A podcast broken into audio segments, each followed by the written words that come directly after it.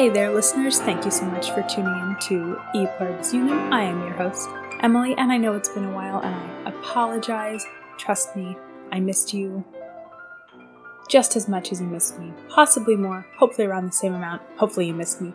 Anyway, it is good to be back here and talking to you folks about culture and life and religion and politics and all the things you're not supposed to talk about at a Thanksgiving dinner. But here's the thing maybe actually we should talk about it more, but not like we need to have a real conversation about race. You know, not in like that kind of way that everyone wants us to have like conversations about things, but just like we should be able to talk about things. And as you know, I like to think of this podcast as a conversation between me and you to give us the opportunity to talk about the things we don't have an opportunity to talk about, to think about things in a different way so that hopefully we can all just be a little bit nicer to each other. My one liner thought for the week don't listen to old white men, they tell us, like George Washington and Thomas Jefferson. Meanwhile, they're listening to old white men like Joe Biden, Bernie Sanders, and Karl Marx. The whole don't listen to dead white men or old white men thing is so disingenuous. Clearly, when it comes down to it, the left isn't as racist or ageist as they are in many other circumstances, but they actually just care about the issues because if they really didn't like white people as much as they tell us they don't like white people, Joe Biden wouldn't be president right now. But like the rest of us, what we care about is the ideas, not the age of the person that it's coming from, or the race, or the gender, or anything else. For those of you who do say, don't listen to old white men, can we please add Karl Marx to that list because of all the dead white men we shouldn't be listening to? He's like way the heck at the top. I've never understood people who say they don't like learning history. And I had classmates who made that comment in high school and in college. And really, of all the subjects, history is the one that everyone should want to learn. Maybe not the same periods in history. Everyone might be intrigued by different eras, and that's perfectly reasonable, but everyone should be interested by history because history, it's who we are and where we come from. And yes, it teaches us lessons, and those who don't learn history are doomed to repeat it. And it's so true, but it's not just true on a global scale, it's also true on a small scale. I was reminded of this because I've read recently two historical books. I know I took a break from romantic novels every once in a while. I guess I need to read something of substance. My brain thanked me for it. Well, there were two things that I learned and I wanted to share. So, the first is on a small scale how learning history, how learning the lessons of history can help us from repeating the mistakes or at least help us understand what we're going through on a personal scale. So, I am actually, this one I'm in the middle of reading, The Memoirs of Gluckel of Hameln. German name, German city, might be saying it wrong. It's the memoirs of a medieval Jewish woman, a woman living in the 1600s in Germany. And it's fascinating. It's an insight into her daily life, what it was like to be a human at that time, what it was like to be a woman at that time, a Jew at that time. It's fascinating. She writes something that read like it could have leapt out of any baby boomer's diary. She wrote, quote, Yes, we were as pleased as we could be with a twenty thaler tankard, not like children are today, who want all they can get from their parents, stripping them to the bone without considering whether or not they can afford it. End quote. Interesting, right? 400 years ago, the older generation was writing about the greediness and lack of appreciation, laziness of the next generation. And this was, again, 400 years ago, more than 400 years ago. So she wasn't talking about a generation that was clamoring for iPads and the newest car and Heely shoes. She was talking about a generation that, from our perspective, still had nothing and was working all day for their food and probably making their own clothes. And still they seemed unappreciative and and greedy to her. And I just thought that was so interesting because when we're young, we complain about how older people just don't understand us and they don't understand that we have good ideas too, and we're going to change things and make them better. And the older generation complains about the younger generation and says they don't appreciate all the work that we had to do, what we had to go through, what it was like for us. And we think we're new. We think we're special, but we're not. This has been happening for at least 400 years, and I imagine it happened all the way back to Adam and Eve. And they're looking at Cain and Abel and saying, Look how easy life is for them, and they just want everything from us. They don't understand that we had to work and scrimp to get all the fruits out of off of those trees, and we had to contend with snakes who were trying to manipulate us and make us do the things that God didn't want us to do. This is just always and forever. And it was funny to read this, but it was also enlightening and refreshing because what we're going through is nothing new. It's already happened. I find that really liberating because going through life is scary, can be, and stressful. And to realize that the things that we're going through have been gone through before and that we're not reinventing the wheel, for me, that takes a lot of the pressure off. I understand that people have already done it and they've lived. They've died, but they've been through it and they've been okay. And if they could do it, then I could do it. So history repeats itself even on a small scale, on a parent to child scale, which I think is heartwarming, intriguing. History, as we know, also repeats itself on a large scale. And for this, I'll turn to Killing Lincoln by Bill O'Reilly and Martin Dugard, which I highly recommend. I hadn't read any of Bill O'Reilly's Killing Blank books. He has a whole series Killing Lincoln, Killing the Mob, Killing Crazy Horse. Uh, this one I read for a book club that I'm in with some friends, and it was really well done. Written in a somewhat narrative style, so it wasn't just straight history, which made it easier to get through. Very well written and a real page turn, even, even though we all know that Lincoln's going to be assassinated, and we all know who assassinates him and where, I still found myself wanting to turn the page because I needed to know exactly what was going to happen and how it was going to happen. To know how a book's going to end and still want to flip the page, it's pretty good. Anyway, I was, as I was reading it, it's the end of the Civil War, like the very, very end of the Civil War.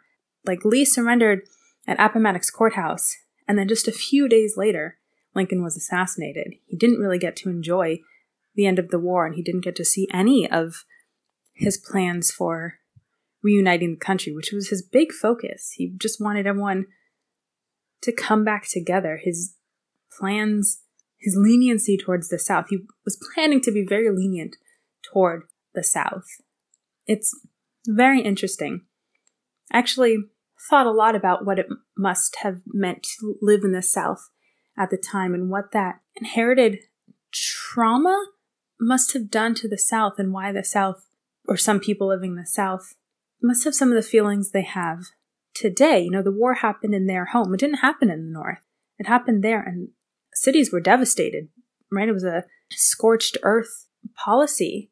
And yes, the fight was over slavery, but it was still people's homes and cities and towns burned, and that's that's not a small thing. And that sort of stuff can take a lot of time to get over, and it's you know the people are still into the South will ri- the South will rise again. I mean that might be a little bit much, but it is interesting to think about.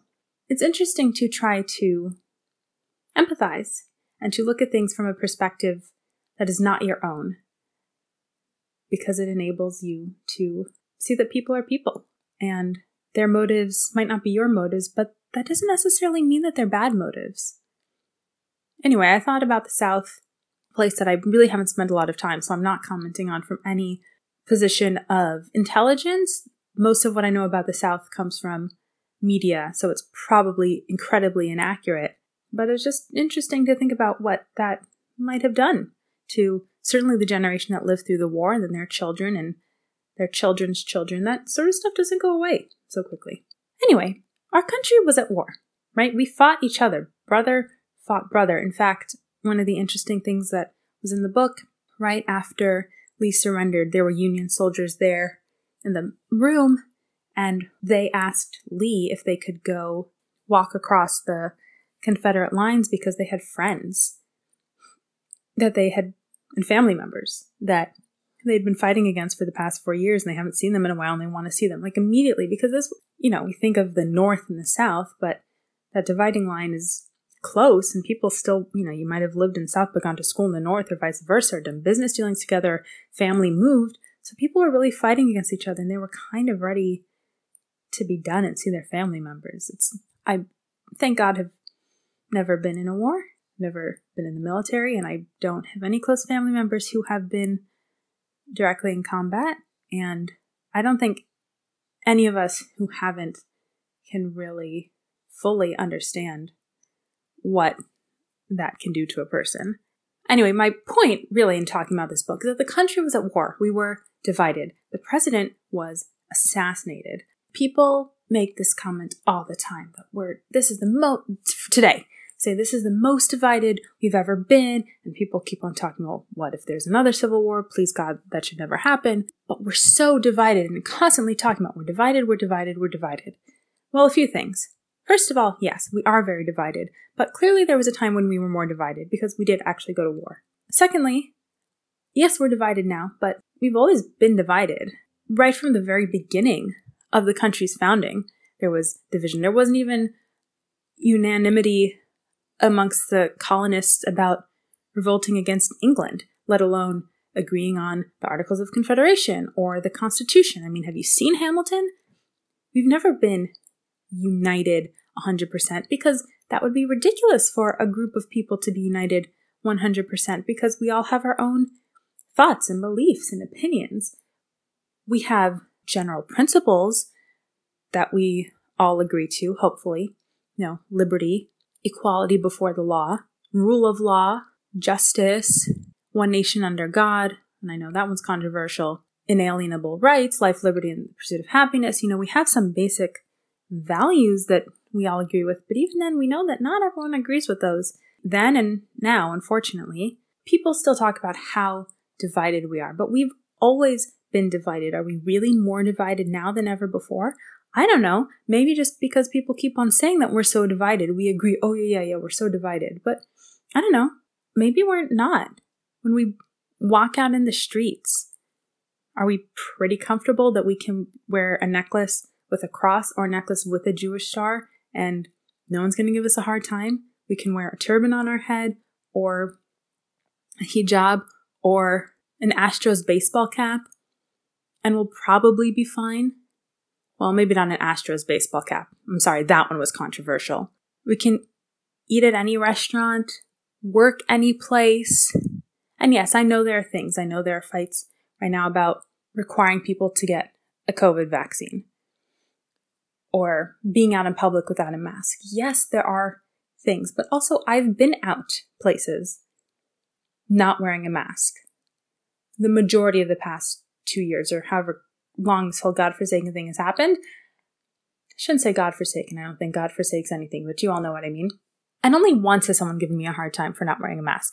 I, twice. In like two years. And I really almost never wear a mask. So, yes, we're divided in that we all have our own thoughts and opinions, and we'll take to Twitter about it. I think Dave Chappelle said some, I think this was Dave Chappelle. I hope I'm giving him the right credit. He said something like, he doesn't care what happens on Twitter because Twitter's not a real place. I like that. So yeah, people take to Twitter and Instagram and Facebook and say stupid things. And if you read the New York Times and editorial columns, people say stupid things. But when we actually talk about our day to day lives, people just live it. And think about it this way, and this might sound really dark. We went through four years of President Trump, and he wasn't assassinated. I'll be honest, I 100% thought that he was going to be assassinated or that someone was going to attempt to. And maybe there were attempts, you know, Secret Service caught it before it happened. Obviously, those sorts of things might happen. We don't know about it. But people hated him. Still do. And that didn't happen. Meanwhile, people loved Kennedy. People loved Lincoln. I mean, people hated them also, clearly. But in a weird way, I feel like we're actually kind of doing okay. And maybe if we stop listening to the people who told us that we're so divided and just like not even in the way of let's focus on what unites us. I mean, yes, we should focus on what unites us. Like we're all just trying to work so that we can live a lifestyle that we want. and we all basically want to be left alone to do our own thing. But what if we just don't listen to the people who tell us we're divided? Because maybe they have an interest in telling us that we're divided. Maybe by telling us that we're divided, they hope to further divide us. Maybe we're actually not as divided as we think. Just a thought. Speaking of not as divided as we think, recently BLM, Black Lives Matter, for those of you not in the know, came out against vaccine mandates because vaccine mandates disproportionately affect black people. I think it was specifically they were arguing in New York because in New York right now you have to show your vaccine card to get into restaurants. And black people, and probably Hispanics too, and maybe other people of color, forgive the term, because you know how I feel about it, are disproportionately being affected because they are actually more likely not to get the vaccine than white people. And I know the news likes to paint anti vaxxers as white Southern Trump supporters. And I'm not saying that the people who aren't getting the vaccine are Trump supporters. I'm just saying that they're not all white hillbillies. There's a broad swath of people who have chosen not to get the vaccine for a variety of reasons. BLM's theory is that black people specifically, and again, Hispanics are also less likely to get the vaccine, so this could be related because they have a not so great history with the medical community because of access issues in the past or inappropriate testing or for a whole host of reasons. The black community doesn't have a great relationship with the medical community, so they're a little bit hesitant about the vaccine. So they're not getting it. So now they don't have their vaccine cards and they can't do things. Whether or not that's the reason why black people aren't getting vaccines, or because they've decided my body, my choice, or because they don't like being told what to do, or whatever, whatever reason anyone isn't getting the vaccine. The point is, black people and Hispanics are less likely to get it, and therefore, Black Lives Matter doesn't support vaccine mandates. Guess what? I also don't support vaccine mandates. And isn't that interesting? Because here I thought I would never agree with Black Lives Matter. And now we found something to agree on, which is just another example, maybe, that we're less divided than we think. And I was hesitant to say that I don't agree with Black Lives Matter generally because I don't like it when people say, oh, I disagree with literally everything Nancy Pelosi says, except this one thing. Or, oh, I disagree with everything Trump believes, except for this one thing. Because disagreeing with literally everything that someone believes or says is probably highly unlikely. And it might come down to minute things, but 100% it's it just doesn't happen. And here I am proven correct and wrong in my assessment of BLM, at least somewhat, because we agree on something. And in fact, maybe we agree on more than I realize, and our tactics are different. And, well, we disagree on a lot. But you know what? That's okay, because we agree on this one thing. And I'm going to focus on the thing where we agree. And I think that's okay. I think sometimes people have a problem when you only agree with someone on one thing and not on everything else. Like you're being disingenuous or a hypocrite. No, I'm not going to agree with everyone on anything. And some people I'm going to agree with them on more things than others. And some people, there might be one big issue on and everything else we're sort of not on the same page. That doesn't mean I'm disingenuous. It means I know exactly what my beliefs are. And in this turning of the wheel, BLM lines up with my beliefs. And as I already said, probably are how we've reached the conclusion of these beliefs is not the same, but who cares? We're both fighting vaccine mandates, and I will support them. Or at least support the idea. I guess it depends upon how they plan to do it, because I think violence was mentioned, and as we know, violence uh, to get across political aims is not really my cup of tea. But I just think it's interesting to realize that we can agree with people that we wouldn't expect to agree with, and maybe we should listen a little bit more to what people have to say instead of just assuming we know what they believe and what they would say, because we might actually be surprised and we might find unlikely allies. And even if we're just allies in one instance, isn't that better to be allies in one instance than enemies in all instances, it's back to focusing on what unites us and not what makes us different, which is a classroom poster cliche, but sometimes classroom poster cliches have a lot to teach us. Like my favorite cliche, which I think should be up in all classrooms always be a little kinder than necessary. Thank you for listening to E Pluribus Unum. Make sure to subscribe to the podcast and leave a rating and a review. And please share the podcast with anyone you think would benefit from some common sense and thoughtfulness. Follow me on Facebook and Instagram at E Pluribus Unum Podcast. You can also find me on locals at e pluribus unum epluribusunumpodcast.locals.com. The intro and end music is Chopin's Etude, Opus 10, number 1 in C major, known as the Waterfall Etude.